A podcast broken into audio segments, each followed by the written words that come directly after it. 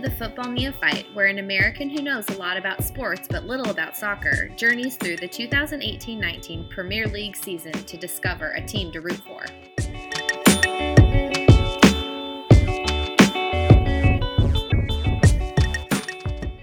Welcome, everyone, to the penultimate episode of the Football Neophytes podcast. We've interviewed so far 19 amazing supporters, and we're now down to the final one representing Everton Football Club is James, the boy man of the American Toffee podcast. James, thanks for coming on. Yeah, guys, thanks for having me on. Appreciate it. Looking forward to uh, schooling you guys in the way of the toffee. Oh, I can't. Well, like first we have to let's just talk about the the name Toffee. I we how does that come about? How does that represent your club? Uh, yeah, what's what's the deal with Toffee? Yeah, it's it's interesting. I mean, with Everton comes a ton of history, um, and we'll get into that a little more specifically, I, I, imagine, in a little bit. But the toffee thing was when the club were um, initially playing. Um, there were like two competing, basically candy shops, and one of them was releasing a candy called the Everton Mint, and then there was the Everton Toffee, and it was kind of like this business competition where they would like hand out the candies for free before games to like I guess like a publicity stunt essentially, build up demand, and then they became so popular that it kind of was adopted um, as the nickname, the toffee or the, the toffees or the toffee men. Most commonly now it's the toffees, but kind of just like a throwback. You have to think this is like 1880s, 1890s. So way yeah. back in the day. Okay, there it is. Do they still make Everton toffee? Yeah, as far as I know, that's still like made. Um, there is still like a girl who goes around the, the stadium before games. Um, I haven't been able to make the pilgrimage across the pond yet myself. Uh, my co-host on our show and I are planning to go over. I think next year. Sweet. But yeah, they, they do have like a girl who dresses up and hands out candy to kids before the game as like a token gesture uh, to the, the a little bit of a throwback. Love it. So part part of this whole thing is that Nate and I are trying to find who our team is, and, and in a way, you get to become the salesman of your team. And let me just say, a girl handing out candy outside of, of the game is a great way to get me on board. I mean, this couldn't have started out any better. Yeah, you start with you get a couple drinks in you, and then you just walk up. People are handing you candy. Like, I mean, it doesn't get much better than that, honestly. It's like the complete opposite starting to the Newcastle podcast, right? Where the Newcastle podcast starts with talking about how shitty their beer is. Yeah. and now we're talking about this apparently great uh, candy, right?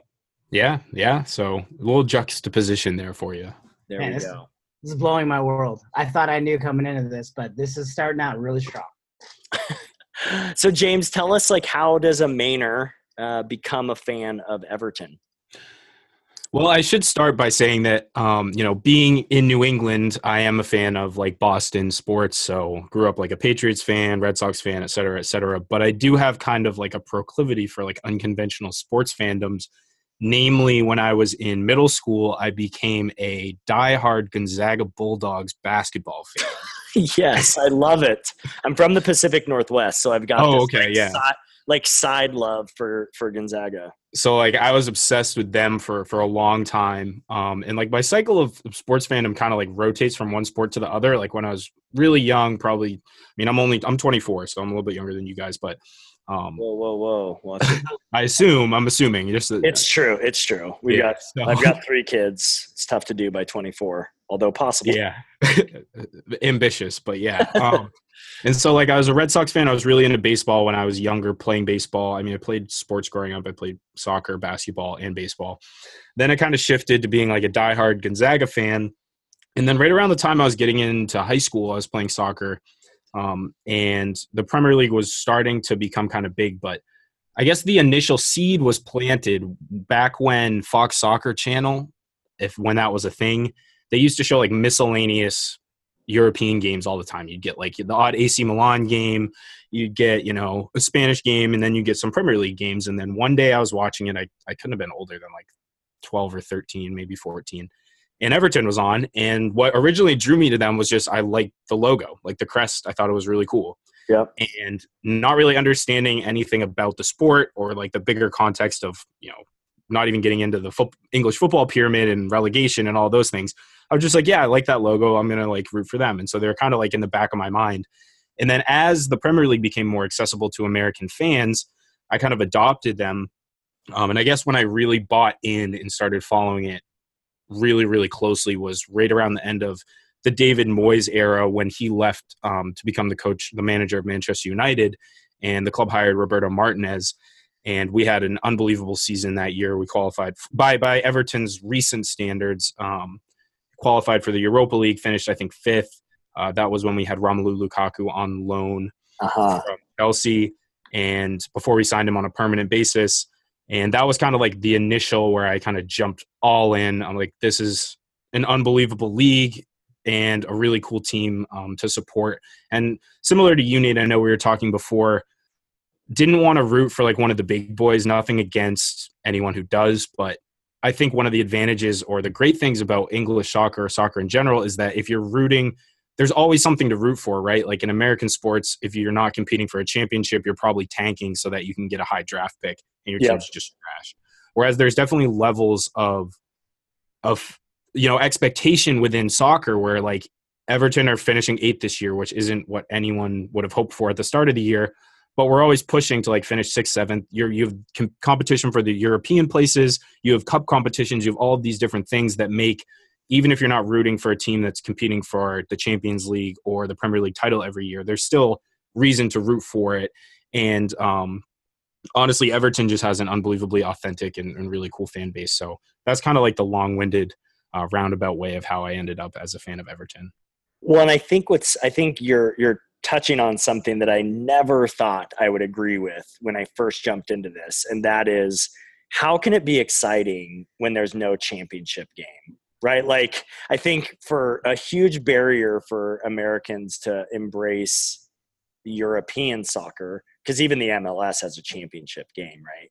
Right. But for uh, for European soccer, this idea of, and I know this year's a bit of an anomaly that it's coming down to the final weekend to determine who's who's the champion, but but I just couldn't imagine like how is that exciting. But the more I like learned and realized, oh, until last weekend there was still a battle for Champions League, and there was a battle for Europa and that seventh position, which could be a Europa qualifier. Oh, and there's also this relegation battle that's happening, and these levels of within the table that actually matter the more you pay attention. Right, 100%. And then, you know, you have the relegation really where you don't want to be in terms of a rooting interest. And this is where Everton found themselves firmly uh, last season was like firmly mid table where you're like between 12th and like 8th and you're just kind of middling around you and then you go out of the cup competitions early and there's really nothing to root for and when everton were managed by sam allardyce last season playing some really really unattractive possession rejecting uh, soccer yeah. it just becomes kind of a chore and becomes really tough to watch but yeah to your point absolutely like there's always something to root for even if you're not going for the championship and it is something that's that attracted me to the sport in general and i think is really unique to to soccer itself compared to american sports. Yep. Well tell us a little bit about the history of the club. All right well i hope you guys are strapped in because we're about to go.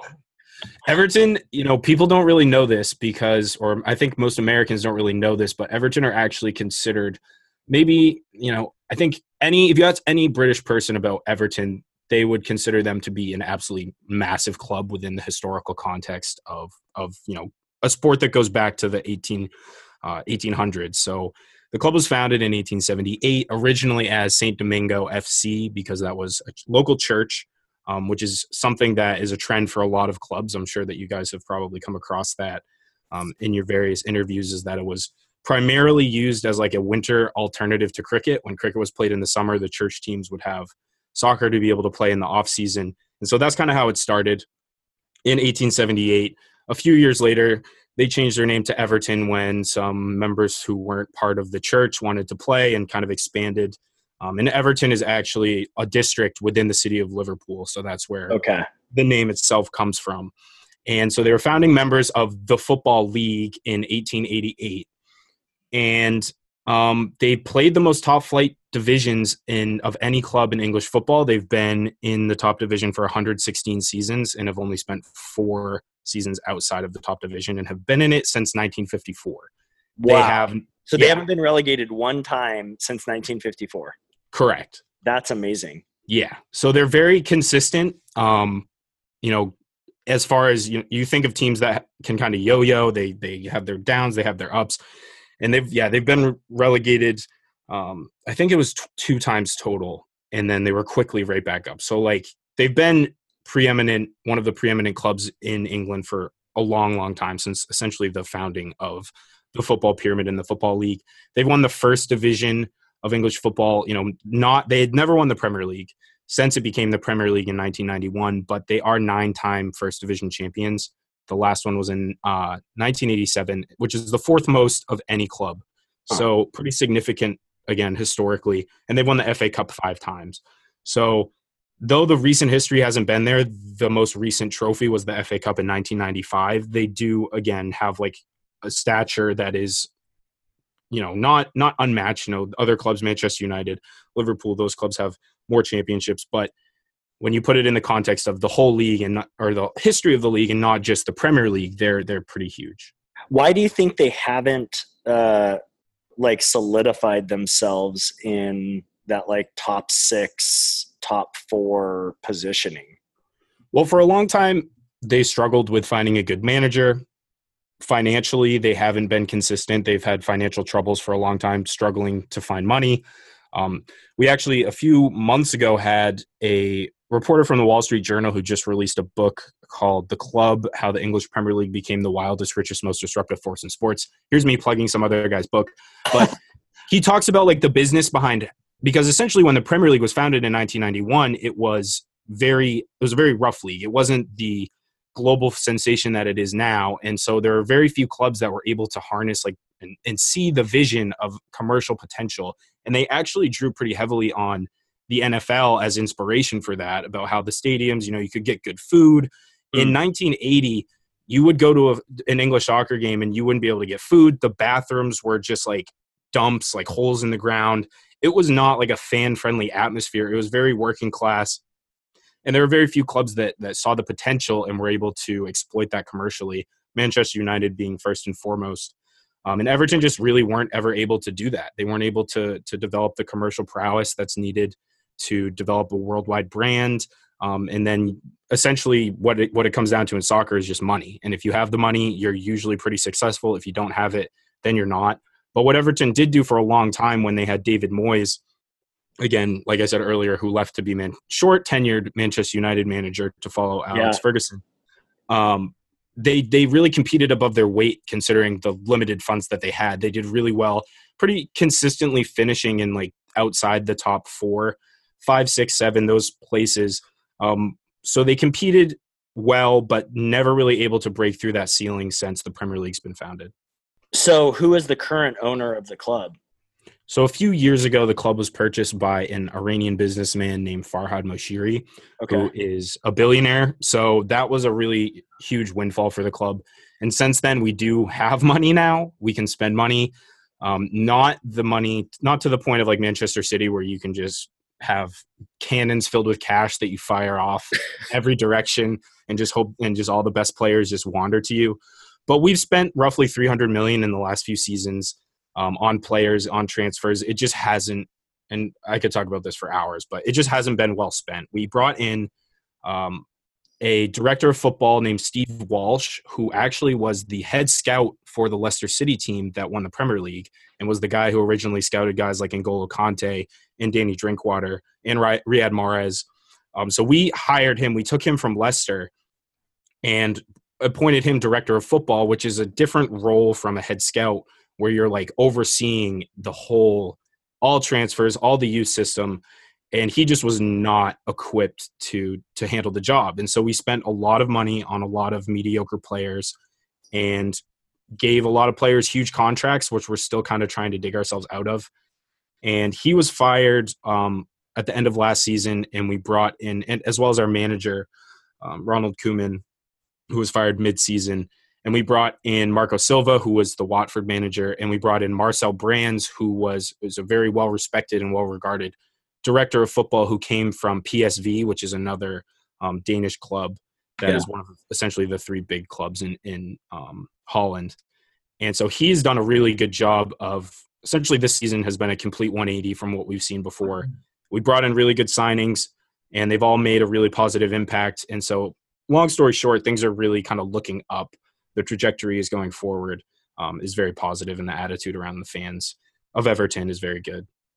So wait, I'm now like I'm putting all this together.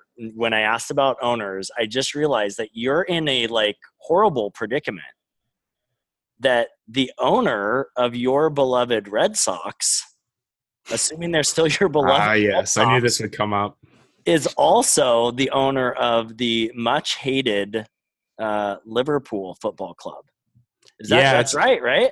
No, that is absolutely right. I'll, admittedly, I'm not the biggest baseball fan anymore. I don't follow it as closely.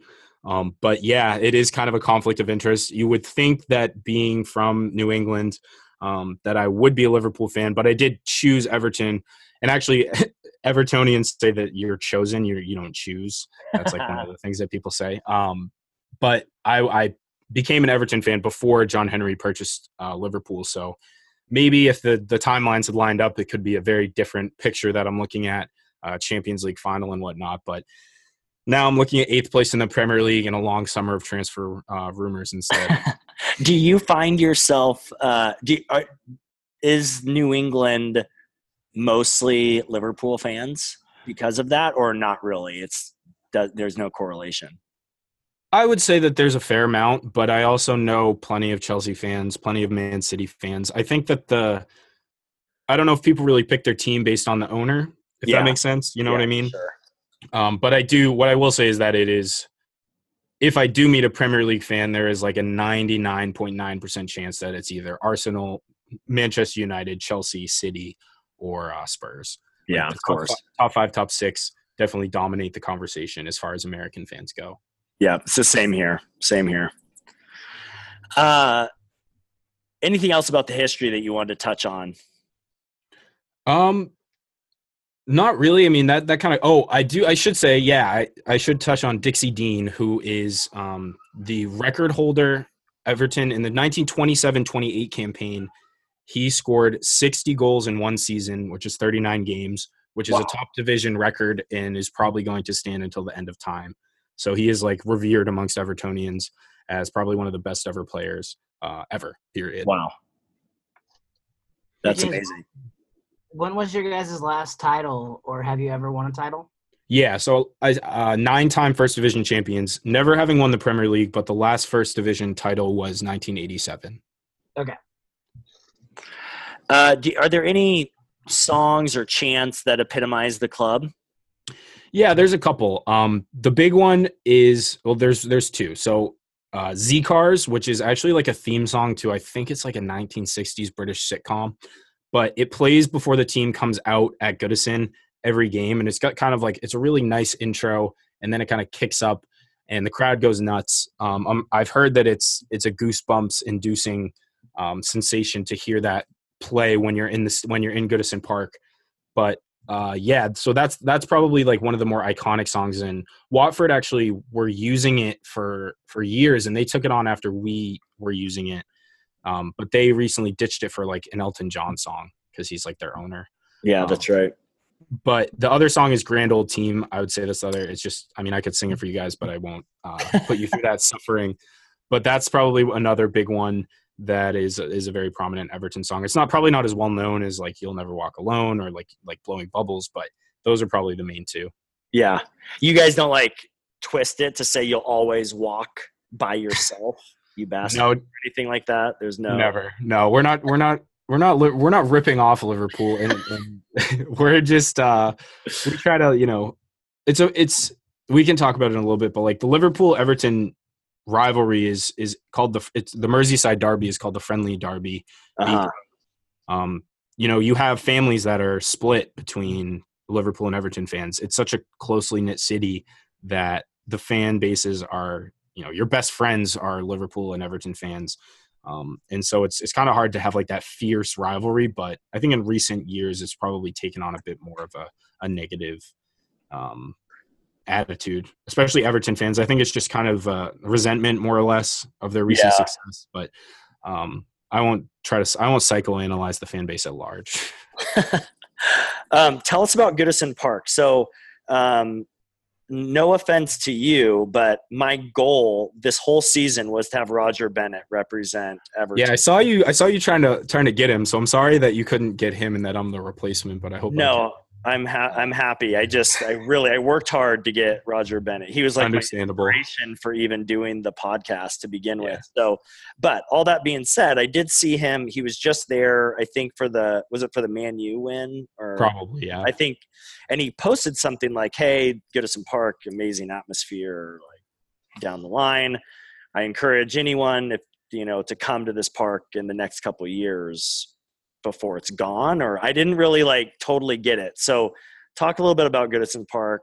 Is it like i think i from what i understand it's like a historical park but then also are they doing a new stadium? Are they renovating? What's going on?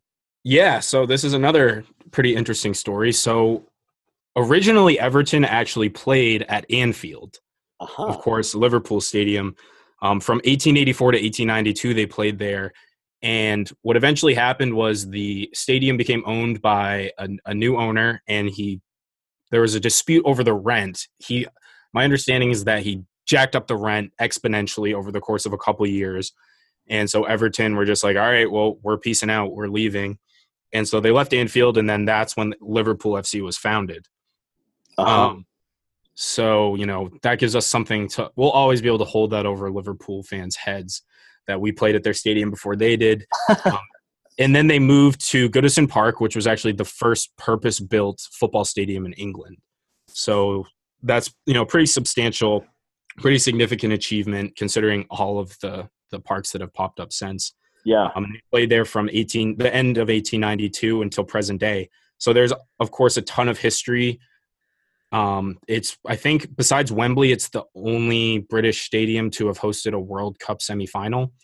Hmm. Um, so you know a lot, a lot, a lot of history in that stadium, but it is very much um, old and kind of decrepit at this point. Where you know there's been a lot of reno- renovations over the years, but the foundation is still what it is. It's still over hundred years old, and so the plan is there've been there have been many plans over the last few decades to move to a new stadium for Everton. Um, if you if you go, there's a lot of like obstructed views where there's posts just like in the way, kind of. It's like kind of like Fenway Park almost in a way. Uh-huh. Just has a lot of character, but it's not exactly. It's by no means modern, and so um, the plan is to move to a new stadium within the next three to four years, um, and I believe the plan is to repurpose Goodison Park um, for some kind of charitable purpose. Um, hmm. Everton have a really, really prominent charity, Everton in the community, that's part of the club that does a lot for the community. So I think they're going to try to utilize that some way. Got it.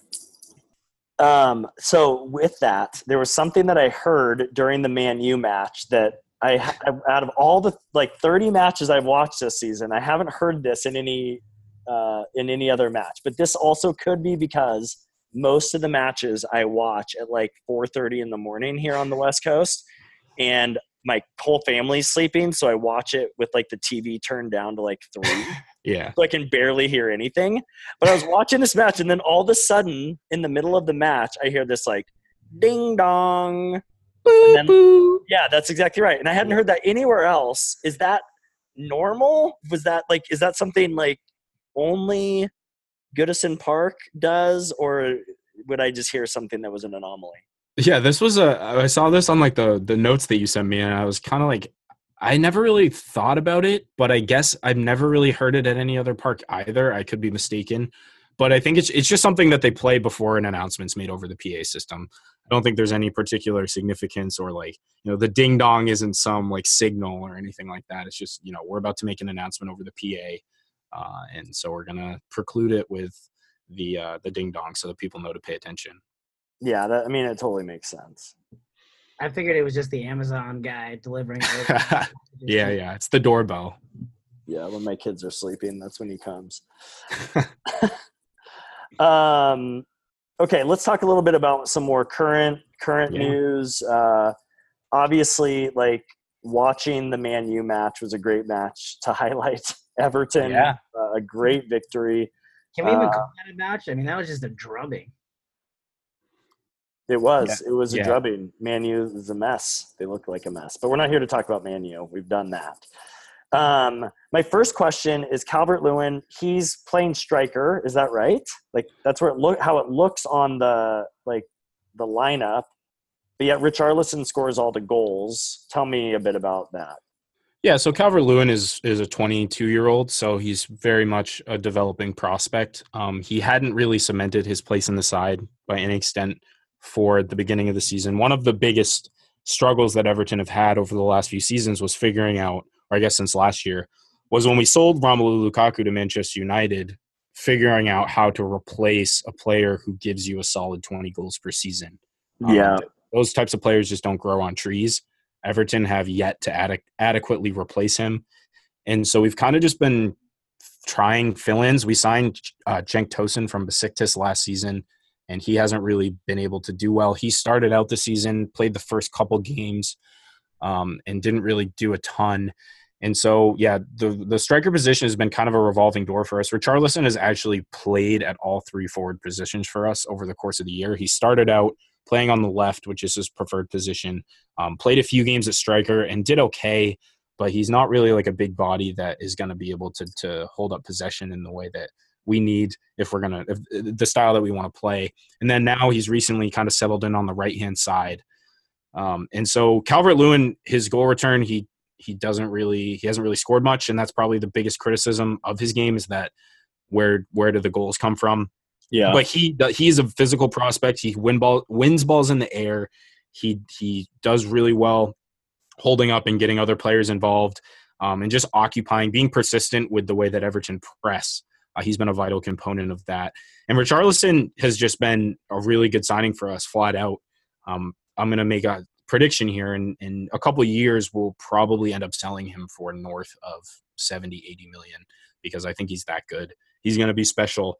Um, and he just has a knack for, regardless of where he plays in the front line, he has the ability to to find the back of the net. He just gets in really good positions. He has really high IQ, really good positioning, and so yeah, I think he's up to 12 or 13 goals this season. But Gylfi Sigurdsson, who um, was actually our record signing before Richarlison, or might even still be, uh, like 45 million from Swansea, also has I think 12 goals. So those two have been scoring most of the goals for us. And so, um, yeah, that, I guess that kind of answers your question. Calvert Lewin has probably only played like the last mm, eight to 10 games for us regularly starting as striker. Got it. Okay. That makes sense. All right, so let me ask you this because I've noticed this as we've talked to people, and Nate, you may have covered this on a way earlier podcast before I jumped on board, but it seems like everyone we talk to, they talk about these young players who are really good coming up, and then the ability to sell them at this, you know, great rate later. Um, like that, that seems so crazy to me as an American sports fan. Like, wouldn't you rather just keep the guy on your team and have him play and be great for your team as opposed to getting excited on the money that you're going to sell him for later? Oh, well, by all means, I would love to keep Richarlison for the for the majority of his career and have him become an Everton great. But from a realistic standpoint, if you when you when you follow soccer for long enough, you realize that there's very much like a hierarchy, and the big clubs have all the money, and the players have all the power, and so at some point it just becomes reality that you have to accept.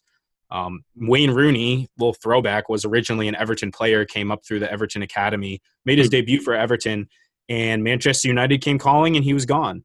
And it's kind of just that's just the trend. And now it's even more exaggerated with super clubs with billionaire, multi billionaire owners who can just throw stupid money at players. The market's ridiculously inflated. And so if a club want a player and the player wants to go to the club, the contracts that the players sign are not particularly meaningful in that they're not really all that binding. If a player really wants to go and the club can get like what they're asking for for money, that's just kind of the the way that it goes in soccer. Like it's not like baseball where you have like a 20 or whatever, you know, long contracts where the players have no opt-outs. Um, there's no real opt-outs in in soccer contracts, but it is it is just kind of like you know, you sign players to five year deal just so that when another club comes, you use the length of the deal as leverage to negotiate a higher fee. Got it. Okay. So there's no like there's no like true free agency periods for these guys. They kind of just sign these deals, and then when the club is like, ah, crap, this guy wants to bounce, let's just sell him for the highest dollar. Yeah, so like the the tipping point is like the 18 month mark. If you're gonna if you're gonna get rid of a player, um, if a player is at 18 months left on their deal, you need to either um, you know figure out what you're going to do. You got to either sell him or you got to re-sign him to a new contract because once that deal gets below a year, the player can just hold out, refuse to sign a new deal, and then you le- he leaves and he leaves on a free transfer, and you get absolutely nothing for him. Oh, so, that totally so, makes sense. So you have to you have to try to recuperate recoup costs in some some way, and so you try to keep these players on long term deals, five year, five year, re sign a five year, just so that when Barcelona come calling for X player, you say, well, he still has five years left on his deal, so we want you to give us an extra thirty million for him. Okay, gotcha. All right, so Nate, you know, he likes to just scratch the surface of stuff, while I like to really get down deep into like the the good stuff about teams. So I gotta ask, how do you feel about this Angry Birds patch on the? Uh, oh man. Man, we could do a whole show just on the Angry Birds logo. Honestly, um, it's it's pretty. My thoughts on it are that it's very uh, symbolic of like where Everton are at as a club and kind of just a testament to where we're at commercially. Like, you know, you would, there was also the Chevy sponsorship that was mentioned. Um, we're not pulling Chevy to sponsor our shirts. And so we've got Sports Pay, Sport Pesa as our primary shirt sponsor and they're like a Kenyan betting company and then we've got Angry Birds on our on our sleeve. I personally strongly dislike it. It's made me not want to buy Everton kits because I I don't like how it looks and like I don't want to wear. It's kind of stupid to to think that way, but like I just think it's aesthetically not not great. I'd rather have a more established brand. But you know they they pay us well. There's been some interesting marketing crossovers and, and opportunities to exploit there. So it's whatever the club thinks is best. I mean, if if they're getting paid well, then then it is what it is. But yeah, I'm not at all a fan of the Angry Birds logo. I'm I'm very much on record about that.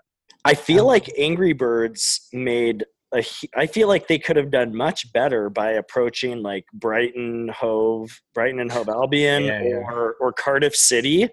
Like that like brand alignment makes sense, right? They've got the birds on their kit already. Like like that makes a lot of sense, but for Everton it seems way off.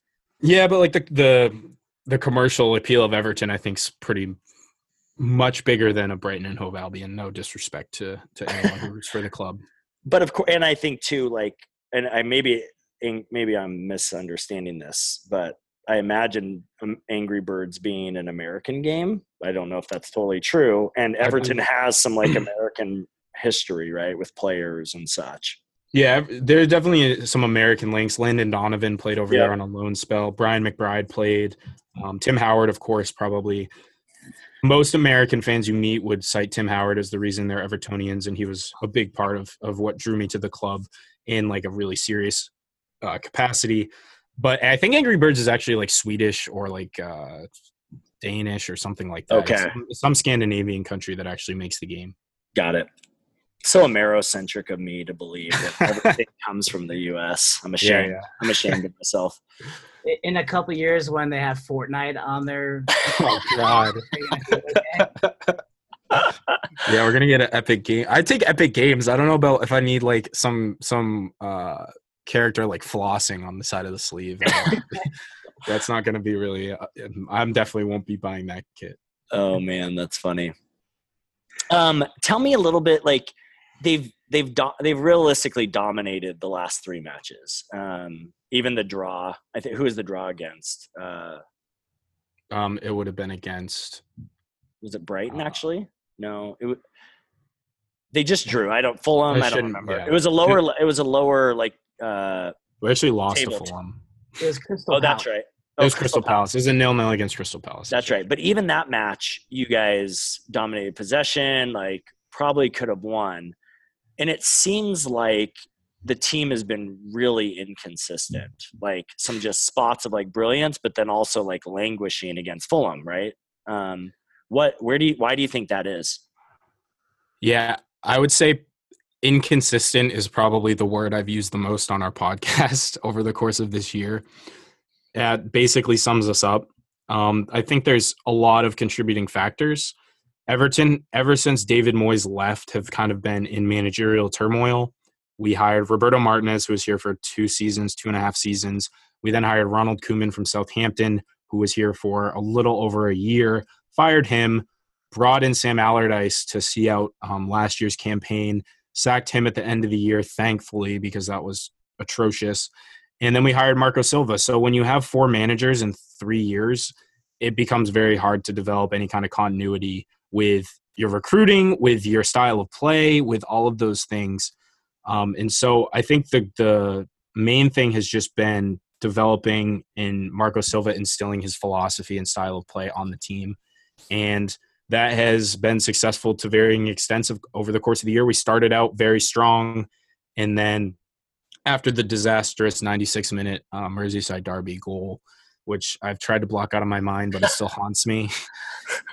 um, we went on a really, really downward spiral over the course of the holiday season. Um, probably part of that is due to players' level of fitness. We we signed some guys who hadn't been getting a lot of game time for their respective clubs, and so when you hit get those, you get into that winter period where you're playing like you know multiple games a week. The cup ties start to come. Um, yeah. Um, it becomes very, and we we don't really have a ton of squad depth at this point, and so players get tired. In the style of play where we're we're pressing pretty heavily when we don't have the ball, that becomes more demanding, and it kind of just fell off a cliff for a while. And then ever since that draw against Liverpool in the home uh, end of the Merseyside derby, we've been on an, an, unbelievably good run. Really starting to see the philosophy, and and people were ready to jump ship. People were saying Marco Silva needs to leave. He we need to fire him. But I think the general sentiment was no. You need to give these managers time because there's no there's no easy fix. And I think some big clubs like Manchester United, I think, are starting to realize this now. Like you need to give someone time, multiple transfer windows to develop a team um, built around their style of play. And that's, again, as, as, the season winds down, we've started to see what Marco Silva is all about and what this team's all about. And, and all signs, again, are pointing upward. So it's, it's been inconsistent. It's been quite the ride, but uh, it's coming to a very satisfying close. Yeah, that's something I've noticed too. It it feels like, and obviously I have one season to really glimpse at this, but it seems like I don't know if there's another sport that has shorter managerial leash than Premier League soccer. And maybe it's a soccer thing worldwide, but it seems like the leash on these managers is so short. That's hang on, that's excluding the Phoenix Suns though. Other than the Phoenix Suns, soccer seems to have the quickest axe for coaching. Yeah, especially like the big teams. Um, the pressure is really high for one. Like the difference between the Premier League money that you get just staying in the league versus playing in the championship is like hundreds of millions. Yeah. And so the a lot of these teams tend to have knee jerk reactions when they think that there's a chance that they might either get relegated or not be as successful. And then you have the other end of the table where these teams, these six teams, and hopefully Everton are going to start to you know push themselves into that conversation over the next few years. But these teams are all, you know, before it was two or three, and then it was the top four, and now it's the top six.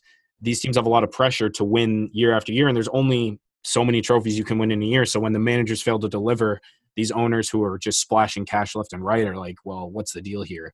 You're getting the axe. I'm going to bring in the next guy. Um, and I think overarching trend seems to be when you bring in a new manager, you see this with Ole Gunnar Solskjaer. I think I just butchered his name, but you get that man that new manager boost, and then when when that fades, you're left with whatever you have, and sometimes it works, and sometimes you just so, sort of plummet. Yeah, that totally makes sense. Uh, well, each each episode we do a term of the week, and we have touched on so many different terms. I've learned so much, but and we didn't even have a term of the week going into this episode. But while we were talking uh, pre uh, pre recording, you corrected me right away on something, and so uh, why don't you explain the the mistake I made, and that this will be like our kind of final term or or the way that we can be best educated about uh, Premier League soccer? Yeah. So when first, uh, the first thing I noticed was when we were DMing and, and um, you asked me to come on the show, was I asked you who you were leaning towards, and um, ooh, don't say it. Though. I won't say. I won't say. But you said the X, and then when we were talking in before the show, you said the Spurs, and when you're talking about teams, it's usually just the team. So you would say Spurs, Tottenham Hotspur, or Spurs it's just like one word. There's no. It's not the Patriots, the Timberwolves, whatever it is. It's just the team name. So ever, it's not the Everton. It's Everton. Got it. Offered. Um, so lose lose the definite article. Yes. Yes. Engl- were you an English major? Or no, I'm just a dork. Okay, fair enough. Chris is lost. Chris is lost. no, I'm I'm with you on that because people make fun of me when I like talk about bands and I'm like the Rascal Flatts. Like it's not the Rascal Flatts. it's Rascal Flatts. I'm like right talking about them, so it's the Rascal Flatt. I'm the same way though. I I was doing the same thing. The Spurs, the Toffees, the whoever you want to call them. Yeah, and like it's weird because you teams do have like you would say the Toffees because that's the team nickname, but Spurs technically isn't like their nickname. It's just like an alternative name for them because of Hot Spur. Got so it. you wouldn't, yeah. So it, and same with like Wolverhampton Wanderers, you wouldn't say the Wolves, you'd say Wolves. Okay. So that you could, you would say the Bluebirds if you're referring to Cardiff, right? Right. Yeah. Okay. Or or the Magpies for for Newcastle, or you know the Clarets for Burnley, et cetera, et cetera. Okay. All right. This is so good. This is why we have this term of the week, so we can yeah, there you go. Be more edu- more well educated as we as we move forward. Yeah. Well, James, you have literally the final word. You have the last opportunity to convince us. We already, like, I already listed my teams one through 19 and sent my list to Chris. Chris only gets, the, Chris came on midway through, through the podcast. Okay. And he only got to select from the teams that we had left. Oh, that was my stipulation okay. for him. So he only has like eight or nine teams to choose from. So he sent me his like one through eight.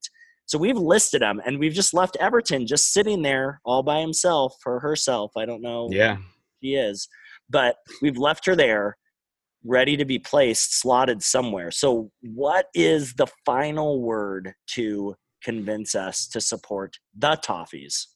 There you go. So, I mean, I'm not a salesman, so I can't really sell you, but I can speak just to like my personal experience.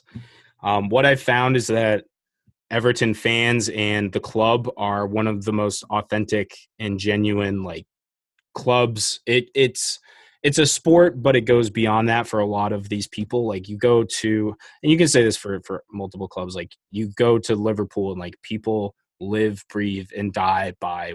They go to the game every week. Season ticket holders, um, and I think the authenticity of the club, where they're not um, super commercialized. They don't have the global branding. Nothing against it. It's it's made a lot of clubs successful, but they still exist in kind of this like bubble almost where you get like the real authentic feel for the fandom of English soccer, um, English football. I'll get I'll get crucified for saying for saying soccer over and over again.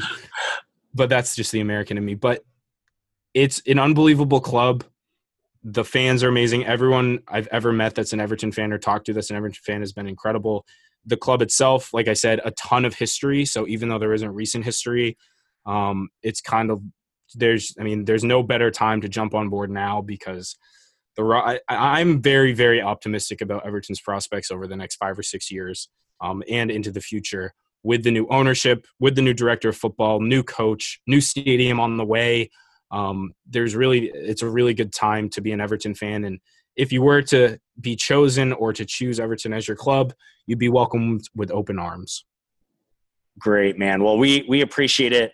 Uh, I guess we will find out. So this episode's going to drop tomorrow morning. That's Friday, and then we're going to drop our our final episode on Saturday. So the Saturday before the oh, final wow final day of the season we're gonna we're gonna reveal so we can at least cheer for our clubs on the final day of the season if our wives sleep in late enough because it's Yeah. Mother's Day, which is just a horrendous day for for a, a Premier League fan. So my wife's Yeah. just got to sleep till like eight forty-five. Babe, please sleep till eight forty-five. I'll take care of the kids. We'll watch the matches, and then we'll come and get you.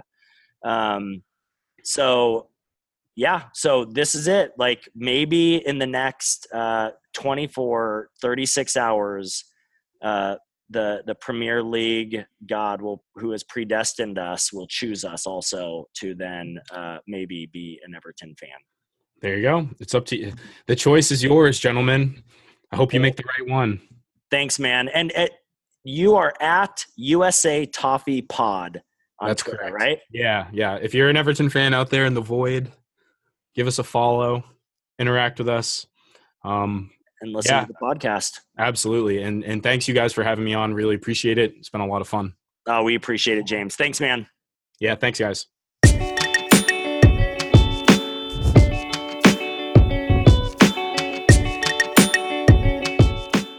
Thank you for listening to this week's episode, the final interview with Nate Hughes and Chris Smith. Our theme song is Something Elated by Broke for Free. Thanks to One Mission, a community development organization giving people in poverty the opportunity to earn a house by serving their community. If you like these podcasts, go to onemission.org slash donate and make a donation to this great organization. 100% of your donation will go directly to projects and programs in the field and be tied directly to a family. That's onemission.org slash donate. Recording, mixing, everything is done by me, Nate Hughes, except for the intro. That's done by beautiful wife, Emily. We're on both iTunes and Google Play. Please rate us and comment if you enjoy the pod. You can also follow us on Instagram and Twitter at Football Neophyte. That's Neophyte without the E. We'll be back with our final episode where we reveal which teams we choose. Until then, grace, peace, and love.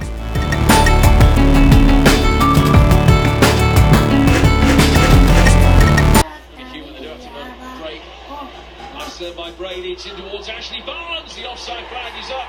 It's an excellent finish, but it counts for nothing.